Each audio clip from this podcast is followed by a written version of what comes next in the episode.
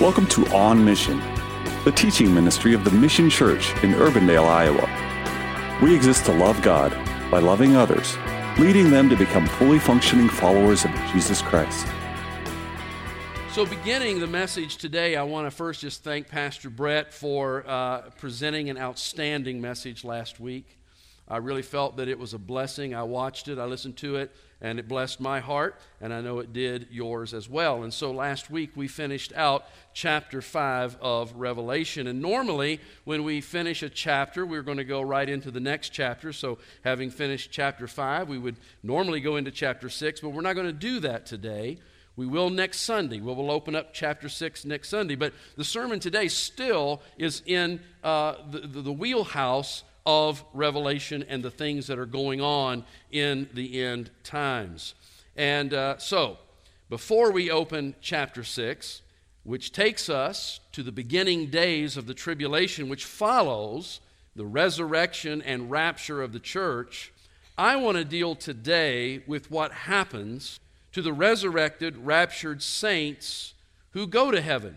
I want to talk to you about that today because it's very important to you who are believers. When that rapture takes place, when you are either resurrected and or translated and caught up together to meet the Lord in the air, what is going to happen in heaven? That's what we're going to be talking about today.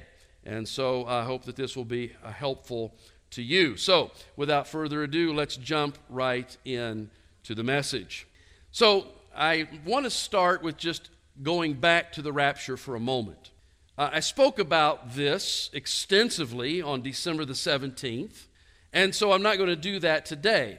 If you want to hear my explanation about the rapture, if you want to know why I hold to a literal pre tribulational rapture of the church, then you can find that on our website. I just gave you the address. All of our sermons are archived there. You just go back to that one on December 17th, and you'll get a full um, explanation uh, about that. So today, as I come back to the rapture, I'm just doing it for context, really, okay? And so one of the passages that speaks to us about the rapture of the church is 1 Thessalonians chapter 4. It's written by the Apostle Paul, and in that writing, he speaks of an event that was future to him and it still is future to us today. It is an event that sees the church age saints who have died, they will be resurrected. Then those who are living at the time of the event will be translated, they'll be glorified, and together we will be caught up to meet the Lord in the air. That's what Paul is teaching. And so, just again for context, I want to read uh, verses 16 and 17 of 1 Thessalonians chapter 4. Verse 16 says, For the Lord himself will descend from heaven with a cry of command, with the voice of an archangel, and with the sound of the trumpet of God. And the dead in Christ will rise first. Then we who are alive, who are left, will be caught up. People like to say, well, the word rapture is not in the Bible, Pastor. Well, neither is Trinity. All right, but that doesn't mean that the concept isn't taught there. This caught up is translated from the Greek harpazo, which means to snatch away, to seize. In the Latin, it comes from rapturo, which means to be taken by force, and it's where we get our English word rapture from. So, we will be, those who are alive, who are left, will be caught up together with them. The them are those who are resurrected in the clouds to meet the Lord in the air, and so we will always be with the Lord. Now, I believe that Scripture would have us understand that this catching away of the saints is the next major event on God's prophetic calendar. That doesn't mean there aren't other prophetic things that may happen before. But what I'm saying here is that the rapture is imminent, meaning that it can happen at any time. It can happen at any time. And the reason it can happen at any time is because there is no other prophetic word that needs to come to fulfillment before this can take place. And so I believe that it could happen now before this sermon is done. I wouldn't have any qualms about that. Or it could happen a hundred years from now. I don't know. It's just that it can happen at any time. So, the question today is not so much about the rapture itself, but what happens to those resurrected, raptured saints once they arrive in heaven in their newly acquired, glorified bodies. And the answer to that question is we will stand before the judgment seat of Christ. And that's what we're talking about today the judgment seat of Christ. I want you to look with me at two passages of Scripture that speaks to the judgment seat of Christ. The first one is 2 Corinthians chapter 5 verse 10, and the second one is Romans chapter 14 verses 10 through 12. So, 2 Corinthians chapter 5 verse 10. For we, the we there is not hu- the human race. The we there specifically refers to believers, to the church age saints who have put their faith and trust in the Lord Jesus Christ. For we must all appear before the judgment seat of Christ, so that each one may receive what is due for what he has done in the body, meaning our physical body, during our earthly life, whether it be good or evil. Romans chapter 14, verses 10 through 12. Apostle Paul writes, Why do you pass judgment on your brother? Or you, why do you despise your brother? For we, again, the context there is not in relation to all of humanity, but a specific group of humanity, those who are followers of Jesus Christ. For we will all stand before the judgment seat of God. For it is written, and now this is a reference back to Isaiah chapter 45, verse 20, uh, 23. As I live, says the Lord, every knee shall bow to me, and every tongue confess to God. So, Paul says, then each of us will give an account of himself to God. Now, there's a slight difference between those two passages uh, that a lot of folks, some folks, I'll just say, not necessarily a lot, but some folks, try to make a big deal out of. And the difference there is that one says uh, judgment seat of Christ, while the other says judgment seat of God. Uh, looking into that, I really don't find any reason to make any big deal out of it whatsoever. Uh, Christ is God, okay? And so I really don't see there any need for us to think that these two are somehow different. In fact, I believe that they are speaking of one and the same judgment. But the bottom line for the believer is this there is a day that is yet future where we will all stand before our Savior and Lord, and we will give an account of our lives as His disciples. Now, I want you to stop and think about that just for a minute, Christian. That day is coming, and you will face Jesus, and you will give an account. The question is, what kind of account will it be? Now, before we get on into that a little bit more, I, I, I want to uh, share with you, just for a moment, a timeline regarding the placement of human judgments that are still yet to come.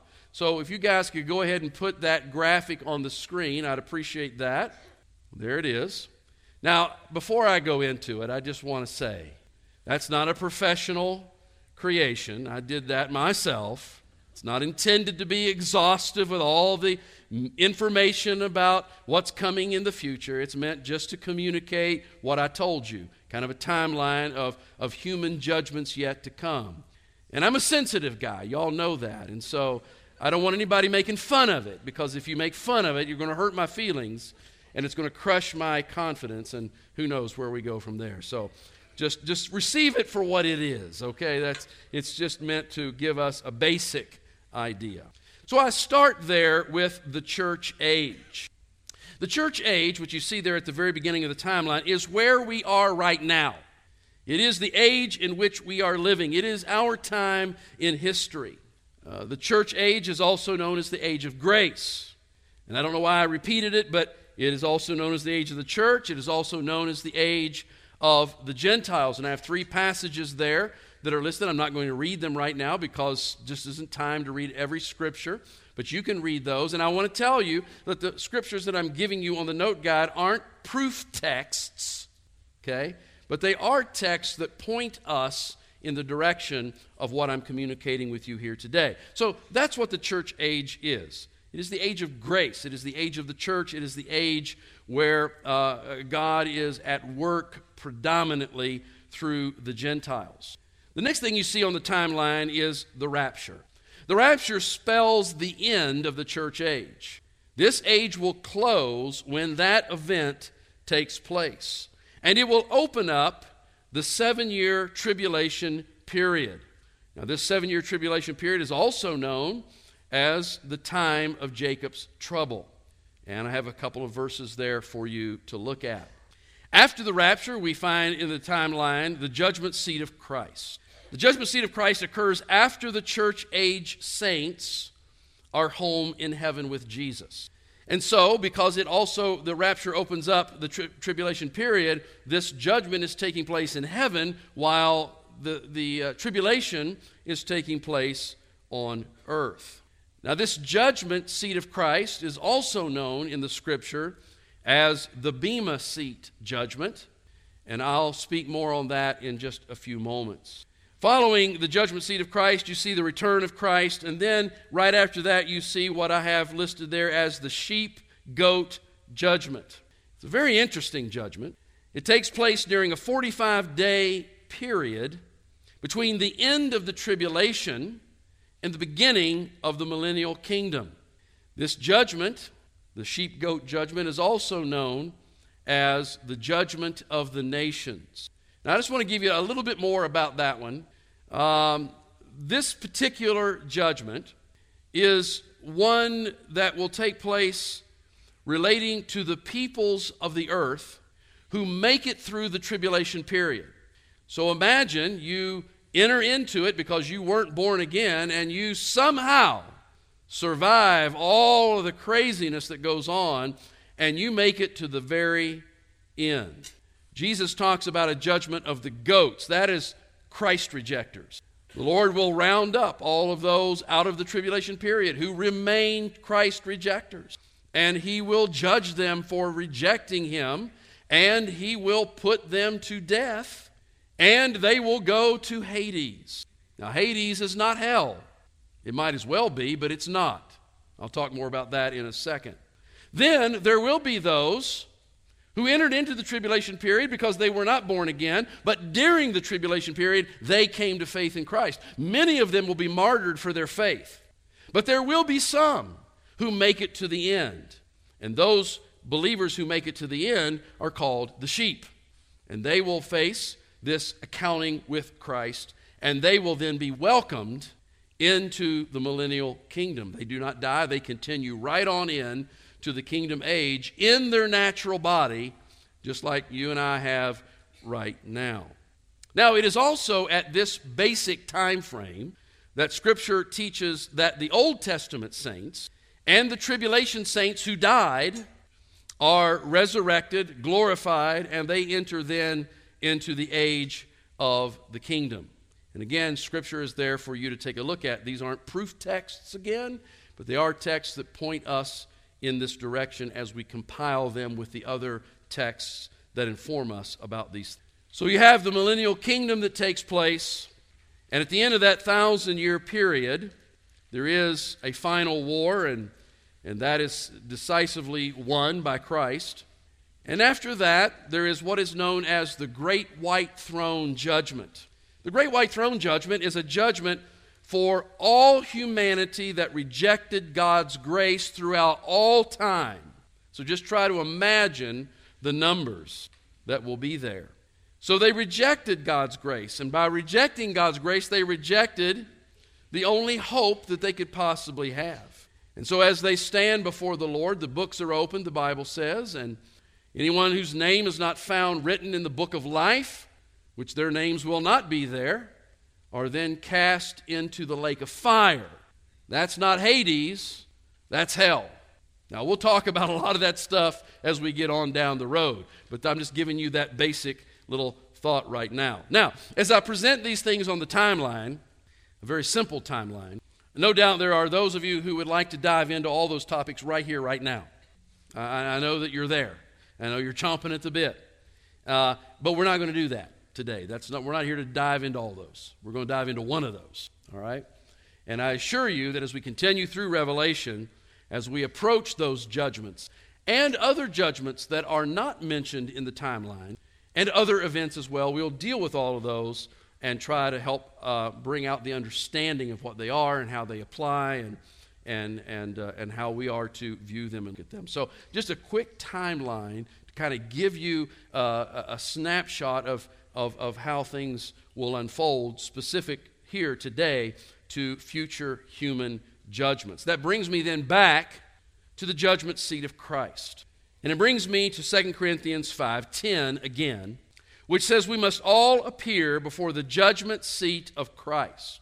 Now, those two words, judgment seat, are taken from the Greek word bema, bema, which was in history a tribunal for rewards. The word bema is taken from the Olympic Games of the day back in Paul's time and surrounding that, where after the games, the contestants would come before a raised platform, which was called the bema. And the judge of the games would be seated on the bema. And he would then, or she, I guess it was probably a he, just based on how things were back then, uh, uh, would then uh, recognize the athletes uh, according to their performance. So that's the historical context. The picture for us is not the Olympic Games, but is us standing before the bema of Christ, not to be judged as worthy or unworthy to be there, because being in Christ makes us worthy to be there, but rather to have our works, which were done in the flesh, as his disciples, examined to determine their kingdom value and to see if there is any reward warranted. So that's what the judgment seat of Christ is all about. That's what this Bema seat judgment is about. So I want to begin by just talking about a few things like, like when, where, who, why. And I'll repeat some of what I've said, but nonetheless, I've learned that I have to repeat it several times for people to kind of really get it. So let's begin with the when. When does the judgment seat of Christ take place? Well, it follows the resurrection and the catching away of both the dead and the living in Christ, the body of Christ. And again, this occurs while the tribulation is taking place on earth. Uh, one of the scriptures I, want to, I do want to read is 1 Corinthians chapter 4, verse 5, which I believe points us in this direction. We find Paul saying, Therefore, do not pronounce judgment before the time. The time. He's speaking about a specific time. What time is it? The time when the Lord comes. Do not uh, pronounce judgment before the time before the Lord comes. Well, we know the Lord is coming, if, if, from a dispensational view, we know the Lord is coming in the clouds to resurrect and, and, and to bring the saints to himself. It's called the rapture. And then he's coming a second time uh, at the end of the tribulation period as King of kings, Lord of lords, to vanquish his, his enemies. Which one of these comings is he talking about? Well, we'll find out. So, therefore, do not pronounce judgment before the time, before the Lord comes who will bring to light the things now hidden in darkness and will disclose the purposes of the heart. So we find here a judgment taking place. Then each one will receive his commendation from the Lord. His commendation. Commendation is positive, yes? Yes. Now there's another word that's close, right? Condemnation. That's that's negative. But here Paul is not talking about Christ coming to dole out condemnation, that will happen after the second coming of Christ. This is one in which commendation is being offered. And so, I would say to you that the context of the deeds being examined and the commendation, potentially, that will come from the Lord points us to Christ's coming to receive his church unto himself in the rapture. And that then speaks to the when this will happen. What about the where? Where is it going to happen? Well, the association of this judgment with the rapture tells us it's going to take place in heaven. John chapter 14, verses 1 through 3, Jesus said, Let not your hearts be troubled. Believe in God, believe also in me. In my Father's house are many rooms. If it were not so, would I have told you that I go to prepare a place for you? And if I go and prepare a place for you, what? I will come again and will take you to myself, that where I am, you may be also. When Jesus here talks about my Father's house, he's talking about where the Father dwells. And where does the Father dwell? He dwells in heaven. So, Jesus is coming to get his own. He made that promise to his disciples, and he's going to take us to where he has been, to his Father's house. So, when? Following the rapture. Where? In heaven. Who? The judgment seat of Christ, take note of this, this is very important, is an exclusive judgment pertaining to the church age saints, otherwise known as the body of Christ. That's the who. 1 Corinthians 4 5, 2 Corinthians 5 10, Romans 14 10 through 12. Paul, in these passages that speak about this coming judgment, uses the word we. Again, the context of the use of that word we is not to just anybody and everybody who is human, but to a specific group of humans. And we can see that the context in those passages is in relation to those who are redeemed. And in those passages, Paul includes himself in that company. So, the bottom line here is that the only people, the only persons attending the judgment seat of Christ will be those who belong to Christ, those who are saved, those who are redeemed, those who are the bride of Christ. So let me just say this before I move on. If you find yourself in the future standing at the judgment seat of Christ, you know you're part of the redeemed. Nothing to be afraid of there. Nothing to be afraid of at all. You are part of the family of God. And that's not going to change in that judgment. Because that judgment is not about whether you go to heaven or hell. It's got nothing to do with it, which I'll bring out again in just a moment. But it has everything to do with evaluation of our works as followers of Christ. So, that really brings me then to the why. Why?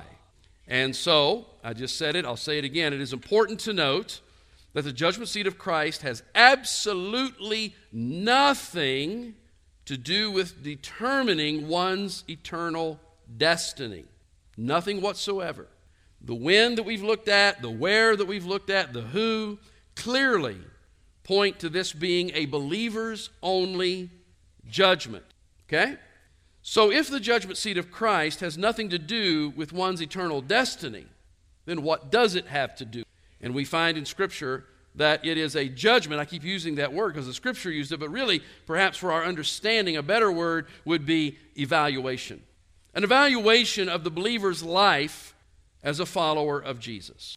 Now, 1 Corinthians chapter 3, verses 10 through 15 is the seminal passage about this aspect of the judgment seat of Christ. And so I would invite you, if you have your Bible, turn there. 1 Corinthians 3 10 through 15. We will be reading that. Before we read it, let me give you a little context about the passage.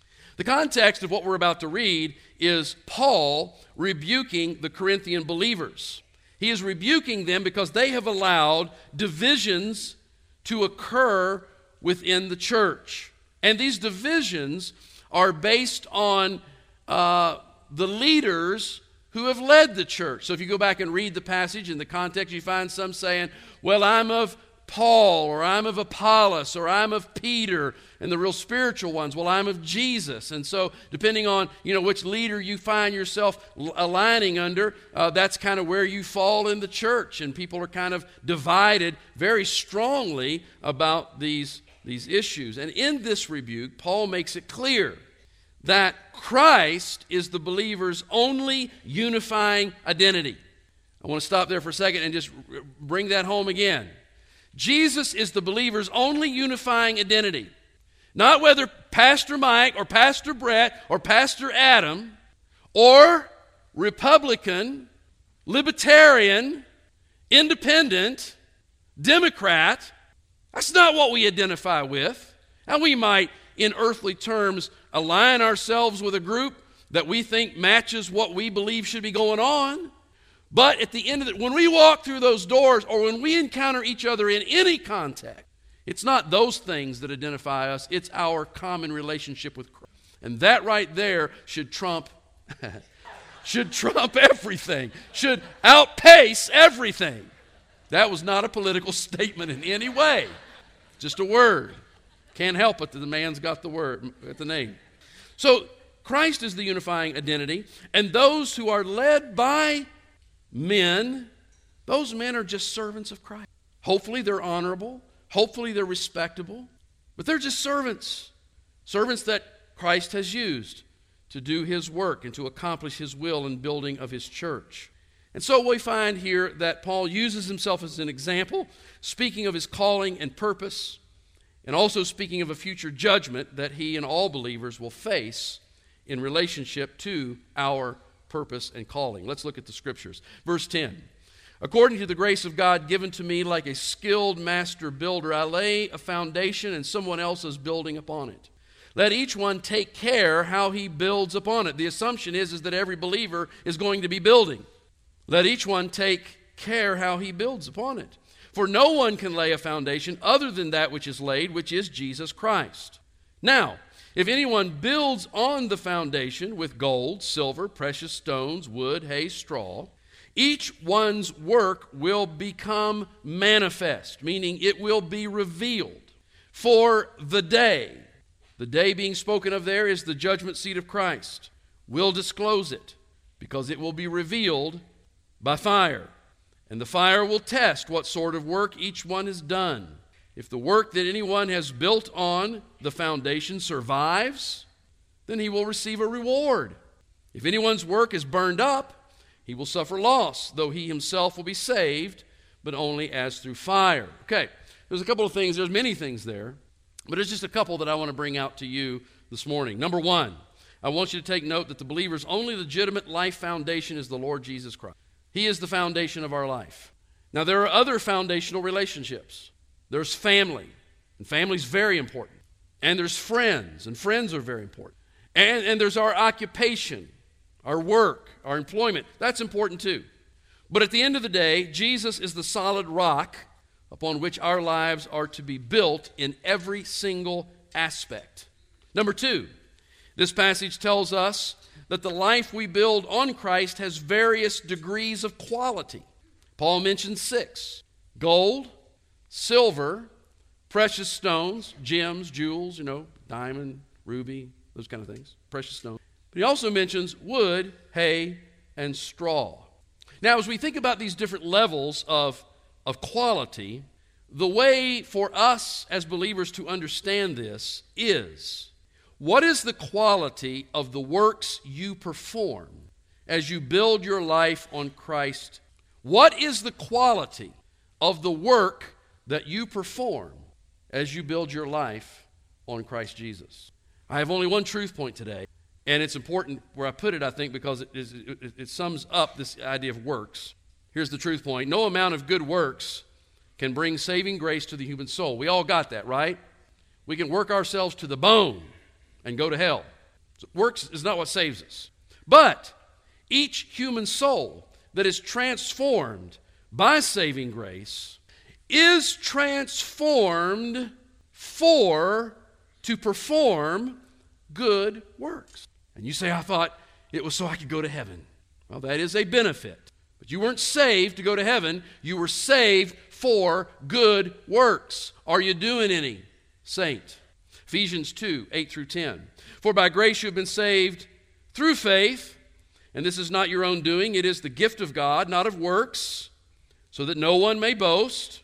For we are his workmanship, created in Christ Jesus, for what? Tell me, church. For good works, which God prepared beforehand that we should walk in them.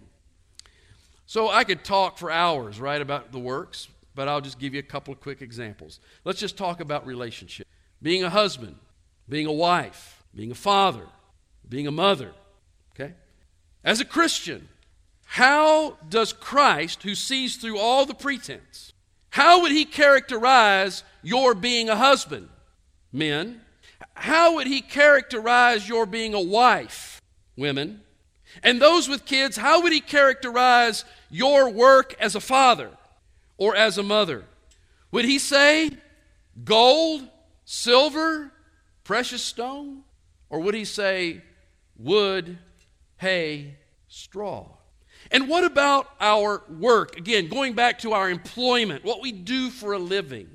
As we think about that, I'm, I'm not asking you to consider your performance and the, and, the, and the grade that you get each year when they do a performance review. I'm talking about, regardless of how man sees it, about your approach to your work. Do you approach your work from a kingdom perspective?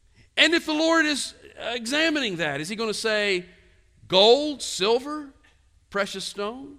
Or is He going to say wood, hay, and straw? And we could bring the conversation into the church. We, the church, together, we are to be busy about serving the Lord and serving one another. And so there are people here who are pastors and others who are elders, others who are deacons, others who are teachers, others who are just general helpers. And when I say just, I don't mean to lessen that because the gift of helps is excessively important. And where would we be without those people who are willing to give their energy and time and not even hardly ever be recognized for? They're very important. But the work that you do as the church and within the church, how will Jesus, what would he say of you today?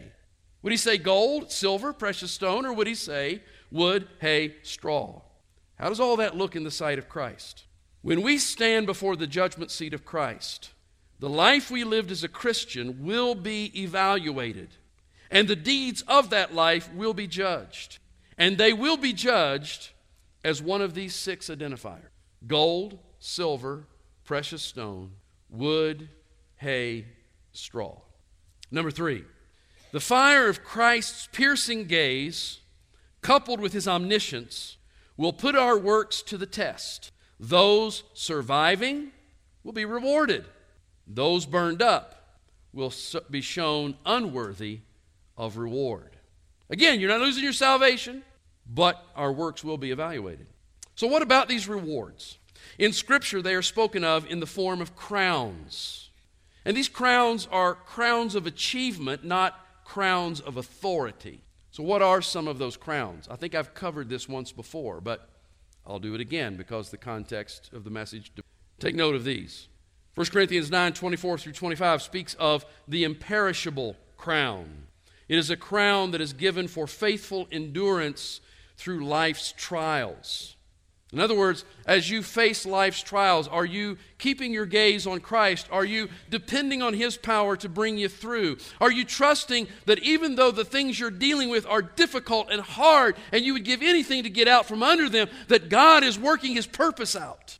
And so you endure because of who you belong to, and you know that He is in charge the imperishable crown. 1 Thessalonians chapter 2 verse 19 speaks of the crown of rejoicing.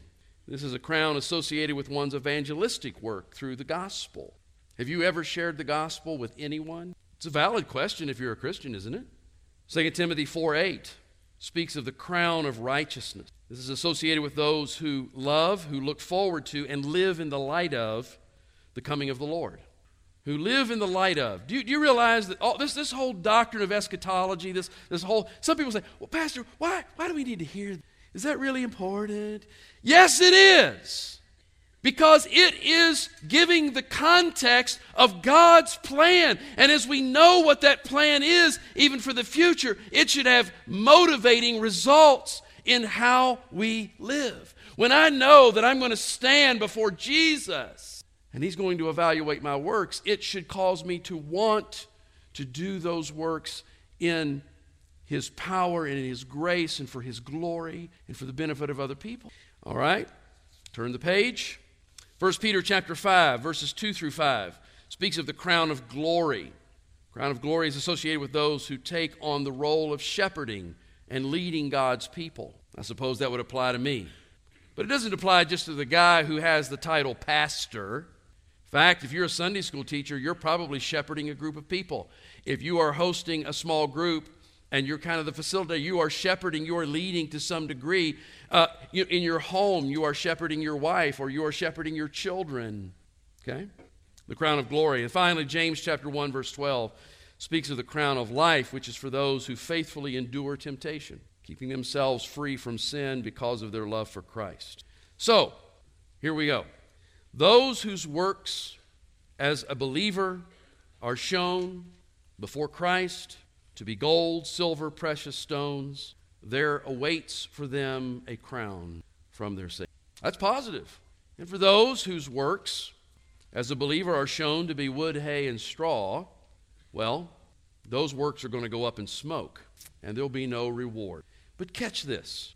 Despite that, their relationship as a son or daughter of God will not be in jeopardy because although there will be a loss of reward, the scripture clearly says the individual will be saved. They're going to enter into the glory of the Lord, but only as through fire. So, the judgment seat of Christ, an event following the rapture of the church age saints for the purpose of examining works done in the flesh as a follower of Christ, to be recognized as worthy of reward or not worthy of reward. These are crowns of achievement. So, what will we do with those crowns? How many of you ever got a trophy for anything? Oh, got a bunch of champions in here. Yes. And what do you do with those trophies usually? Oh, you put them on display. Yeah, you want everybody to see that you are something. So, what are we going to do with these crowns? Are we going to put them on a display shelf there in our heavenly home so that all of our heavenly neighbors will know how great we were when we were walking on the earth? Well, no. And the reason the answer to that is no is because here's the deal. This is a sobering thought. I want you to catch it. The only reason that anyone will ever be able to receive any kind of commendation from the Lord is not because they were great in and of themselves. It is because the Holy Spirit was working in and through their lives and they were surrendering to Him and allowing Him to do what He does. And that is why we see in chapter 4 of Revelation the 24 elders who are representative of the church age saints in heaven falling before God to worship Him, casting their crowns before the throne, saying, Worthy are you, our Lord and God, to receive glory and honor and power, for you created all things, and by your will they existed and were created.